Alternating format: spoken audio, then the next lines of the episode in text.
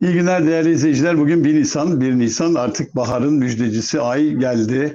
Ee, ben de bugün e, özel olarak e, yarın yapmayabilirim tabii ama e, hemen arkamdaki gördüğünüz e, bu erik ağacının önünde e, sizlere baharı hem müjdeleyen bir e, sohbet olsun istedim. Çok güzel gene çiçek açtı fakat sabahleyin baktım eriğin kilosu 690 liradan başlamış. Yani e, tabii işte onlar seralarda yetiştirilen ya da ilk bu dökülen diyorlar yani olmaya başlayıp da yere düşenleri topluyorlar getiriyorlar 690 lira yani 700 lira diyelim. Şimdi ben eriği tonla yiyen bir adamım. Her mevsim geldiğimi çocukken hastalanırdım bile o kadar çok yerdim. E, fakat anormal fiyatlandı. Ve genellikle şöyle bakıyorum ilk çıktığının e, yarısına ya da biraz altına düşüyor e, daha sonraki. Yani mesela geçen sene 100-120 liradan falan çıktı. Sonra biz eriği hep 40 liradan 50 liradan falan yedik e, mecburen. Fakat bu sene böyle 690'dan başlarsa hani eriğin kilosunu 300 liradan mı yiyeceğiz yani ya da 250'den falan mı yiyeceğiz? Bir de kirazı düşünüyorum. Kiraz daha da pahalı geliyorsunuz biliyorsunuz. O yeni aşılı kirazlar o işte Salihli kirazı dedikleri, işte e, İsparta kirazı, Çanakkale kirazı. Yani onları galiba 100 liranın, 150 liranın altı satmayacaklar. Tabii ne pahalanmadı ki? Bugün 1 Nisan hani şaka günüdür biliyorsunuz. İnsanlar birbirlerine şaka yaparlar falan. Sabahleyin ilk kalktım. Sabahın kaçıydı bilmiyorum. Şöyle baktım abi işte e, şeye gene zam, doğalgaza gene zam, akaryakıt, işte şeker, un, yağ, şeker hepsi Dedim şey 1 Nisan şakası için herhalde yapıyorlar. Bir aradan bir saat geçti. Sonunda üzerine not düşmüş bir internet sitesi. Diyor ki 1 Nisan şakası falan değil diyor. Gerçekten zam yapıldı. Ama o arada e, bugün şeye bakıyorum. E, şu anki isterseniz hemen e, siz de izledikten sonra bakın e, şeyin sosyal medyasında, gazetelerin, televizyonların, internet sitelerinde bu zamların hiçbiri yok. Ne var onun yerine? Efendim KDV indirimi başladı. Enflasyonda düşüş, dolar fiyatında e, sakinlik falan hep böyle. Yahu kardeşim etmeyin eylemeyin. yani KDV'deki düşüş dediğin nedir ya? Yüzde 50, yüzde 60 zamlandırdın dün.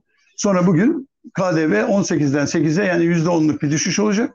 O, kimi kime yutturuyorsunuz ya? Neyse bunların e, zaten hepsini biliyoruz. Ben şimdi bugün size bir iki konudan bahsetmek istiyorum. Bir tanesi bu e, şey e, Hakikaten ben espri gibi yaptım ama ciddi ciddi Nobel Barış Ödülü'nden bahsetmeye başladılar.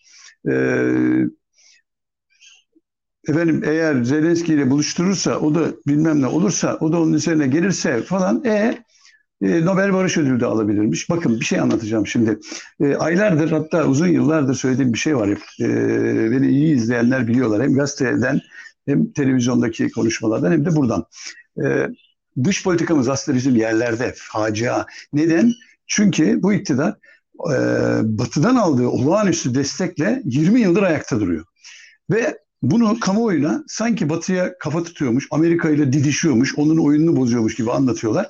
Hiç e, şey yok. Orada hiç bozmuyorlar. Nitekim işte başkan bir telefon ettiği zaman da bayram ediyorlar biliyorsunuz. Yani onun ne olduğunu biliyoruz. Ama öbür tarafta bu üstlendiği rolü kendi çevresinde daha güçlü olacağını zannederek ya da küçük avantalarla, günlük avantalarla geliştireceğini düşünerek aslında son 10 yılda neredeyse bize yakın olan bütün ülkelerle Türkiye'yi e, kötü hale düşürdüler.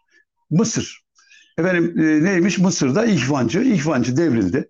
Vay efendim darbe bilir. Dünyadaki 200 ülkeden 199'u darbe falan değil diyorlar. Orada bir, e, bir dinci, gerici bir herif geldi. Yani küçük çocuklarla e, evlenmeyi, ölülerle cinsel ilişkiyi bile efendim e, mazur gösterecek ya da işte dine uygun gösterecek kurallar murallar koymaya çalıştı. Toplumu böldü, parçaladı. Onun üzerine halk ayaklandı. Halk ayaklanmasının sonunda istifa etmek, gitmek zorunda kaldı. Ondan sonra da hakkında davalar açıldı ve e, ağır e, biliyorsunuz gitti. Ondan sonra da idama mahkum ediliyordu. Öldü arada. Şimdi vay efendim ona nasıl yaparsın? Mısır'la kötü oldu. İsrail'le zaten İsrail one minute arkasından ben varken bundan sonra İsrail'le ilişki kurulmaz falan. E Suriye can ciğer kuzu sarmasıydın. Beraber tatil yapıyordun. Bakanlar kurulunu beraber yapıyordun. Maçlar o yapıyordunuz. E, arada sınır şeyini kaldırmıştınız. Vize mize geçiş kalkmıştı. Sanki iki ülke tek ülkeymiş gibi. Sonra birdenbire düşman oldunuz. Irak zaten malum. E, İran İran'la aran kötü. E, Azerbaycan, şey, e, Ermenistan'la kötüsün, Gürcistan'la kötüsün. Rusya ile işte böyle hani al gülüm ver gülüm hani bir şey gibi direniyormuş gibi yapıyorsun. E, Yunanistan'la faciasın. hep anlatıyorduk ya kardeşim bunlar yani Türkiye'nin böyle bir lüksü yok. Etrafındaki herkese düşman olacak şey yok. Şimdi birdenbire böyle bir barış atağıymış gibi ve benim gene o gene eski soldan gelen ahmak yeni liberaller gene böyle başladılar. Ama burada doğru yapmaya başladı. Canım işte Türkiye'nin böyle. Hayır kardeşim tamamen günlük politikalar. İşte en son dün Suudi Arabistan'la e, iyi ilişkiler kurulsun diye para gelecek. Bir de Amerika baskısı var. Oğlum sen ne yapıyorsunuz? Deli misiniz siz? Bu Arap ülkeleriyle senin aranın iyi olması lazım. Biz seni onun için oturttuk diyorlar. Ha, o zaman Suudi Arabistan'la arayı düzeltmek ve 3-5 kuruşta para alabilmek için işte o yeri göğü inlettikleri şeyi bitiriveriyorlar. Ee, Kaşıkçı cinayeti. E, bizim işte mahkeme savcı diyor ki ya biz bu davayı e, Suudi Arabistan'a devredelim. Çünkü niye? E, bunu böyle burada sürdürdükçe başına sorun olacak. O saraydaki şeydeki yani Suudi sarayındaki prens de ikide bir buna otsot edebilecek. Ha, şimdi onun önüne geçmeye çalışıyorlar. E işte İsrail efendim şimdi böyle bir şey e, e, Türkiye'nin çıkarları için İsrail'le de dostluk yapabiliriz. Niye? İşte İsrail gazı gelecek kardeşim. Diyorum ya bakın bunların vizyonu vizyonu yok. Bunlar ağızdan dolma tüfek gibi günlük yaşarlar. Arkalarına Amerika'yı, Avrupa Birliği'ni alınca da işte ülkeyi 20 senedir ceberrut bir şekilde yönetiyorlar. Olan bu. E peki Şimdi niye e, neymiş efendim çıkarlarımız bunu gerektiriyormuş. Ama o çıkarlar 15 sene önce de vardı. Biliniyordu zaten. Ve sen orada başka bir numara yapacağım zannederek ya da kendine kendince bir rol biçerek iç kamuoyunu etkilemek için bak ben İsrail'e de kafa tutarım, Amerika'yı da takmam, Avrupa Birliği'ne falan demek için onların geciktirdin. Aslında bu İsrail gazı dediğimiz Türkiye üzerinden geçecek doğal gaz hattı bundan 10 yıl önce yapılırdı kardeş. Yapılırdı. Sen orada arıza çıkardın dünyanın ülkeleri birleştiler. İşte Kıbrıs'ın doğusunda, Kıbrıs'ın güneyinde, e, Mısır'ın yakınlarında petrol alınıyor, doğalgaz alınıyor, çıkartıyorlar. Bunu da satmaya da başladılar. Bize kaldık. Ne oldu? Doğu Akdeniz'e giremez. Kimse biz, Notamlar, Navtex'ler, Zartlar, Zurtlar ne oldu? Var mı senin gemin kardeşim? Çıkabiliyor mu bir tanesi? Bana palavra sıkmasın o Milli Savunma Bakanı falan. Hani çok hakimsin değilsin. Mavi vatanmış. Ne mavi vatanı? Yok. Hadi bakalım Yunan e, Ege adalarında şeyde e, Marmara e, Ege denizinde var mı gücün? Hayır yok. Ne bekliyorsun? İşte Amerika geldi. O bozmasa geldiler onlar bozdular. Yoksa gazı Yunanistan üzerinden götürüyordu. Amerika geldi dedi ki deli misiniz kardeşim dedi. Yani şimdi bu adamın dedi böyle gariplikleri yüzünden bütün dünyanın dengesini mi bozacaksınız? Siz bunu bırakın.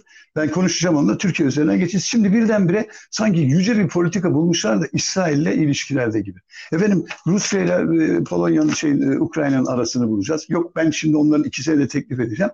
Şimdi böyle büyük bir heyecanla efendim biz e, barışı da sağlayan şey olarak bir de üstelik Nobel Barış Ödülü. Kardeşim önceki gün söyledim. Nobel Barış Ödülü olsa bile seni artık kurtarmaz. Orası ayrı mesele ama artık bu komik olmaya başladı. Dünya Türkiye'yi konuşuyor. Konuşan falan yok. Sadece bugünkü durumdan yararlanarak e, Türkiye'de oluyor bazı şeyler. Ha Türkiye'yi destekler. Bana sorarsanız ben sonuna kadar arkasındayım. Ha, onu da söyleyeyim. Yani o konuda hiçbir şeyim yok. kompleksim ya da hani karşılığım falan yok. Keşke Keşke bu işler Türkiye'de kotarılabilse ve bitse. Hiç kimsenin itirazı olmaz. Ama buranı benim üzerime baskı kurmaya ve işte görüyor musun dünya lideri var. Böyle bir şey yok kardeşim. Kendi kendimizi kandırmayalım lütfen. Ve göreceksiniz bakın önümüzdeki günlerde. Bu e, bu sefer de günlük çıkar politikası da bir şekilde bir yerde duvara gene toslayacak hiç umulmadık şeyler alabiliriz. Yani Suudi Arabistan'a para gelecek derken gelmeyebilir. İsrail ile olan ilişkiler tamamen aleyhimize dönebilir. Biz sadece geçiş ülkesi oluruz falan gibi. Çünkü bunların vizyonu yok. Bunların vizyon dedikleri sadece inşaat biliyorsunuz.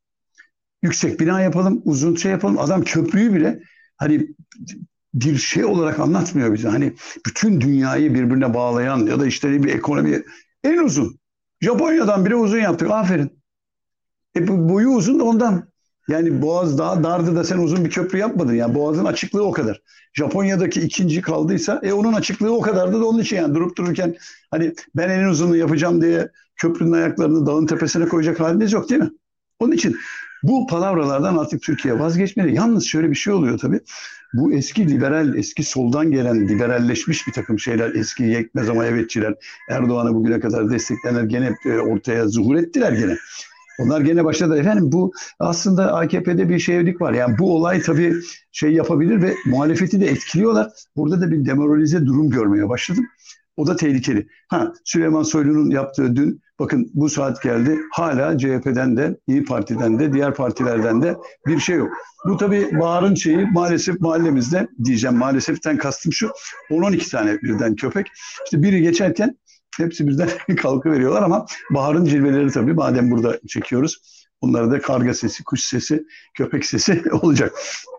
Süleyman Soylu'nun söylediği hala bir şey yok. Fakat buna karşılık ben bir e, moral bozukluğu hissettim. Mesela dün akşam Gürkan Acır bir televizyon kanalında yani CHP'ye çok yakın isimdir biliyorsunuz. Yani eğer bu doğruysa çok vahim. Ya kardeşim yani doğruysa dediğin an zaten bitiyor. Önce adama soracaksınız. Bak Süleyman Soylu hala diyor ki ben söyledim diyor cevabını versin. Ya dünyada böyle bir mantık var mı Allah aşkınıza? Ben sizin için bir şey söylüyorum. Abuk sabuk bir şey söylüyorum. Sonra sen kala kalıyorsun diyorsun ki versene cevap. Ya ben niye cevap vereyim kardeşim? Sen diyorsun ki bir büyükelçi bana sattı seni. E o zaman çık söyle. Yani neyin şantajını yapıyorsun, neyin tehdidini yapıyorsun? Olacak şey değil. Yapılıyor. Ama aynı Süleyman Soylu'nun işte jandarması da biliyorsunuz dün e, zeytin e, ağaçlarının kesilmesini protesto eden halka saldırdı. Yaka paça içeri attılar. Köylüleri dövdüler.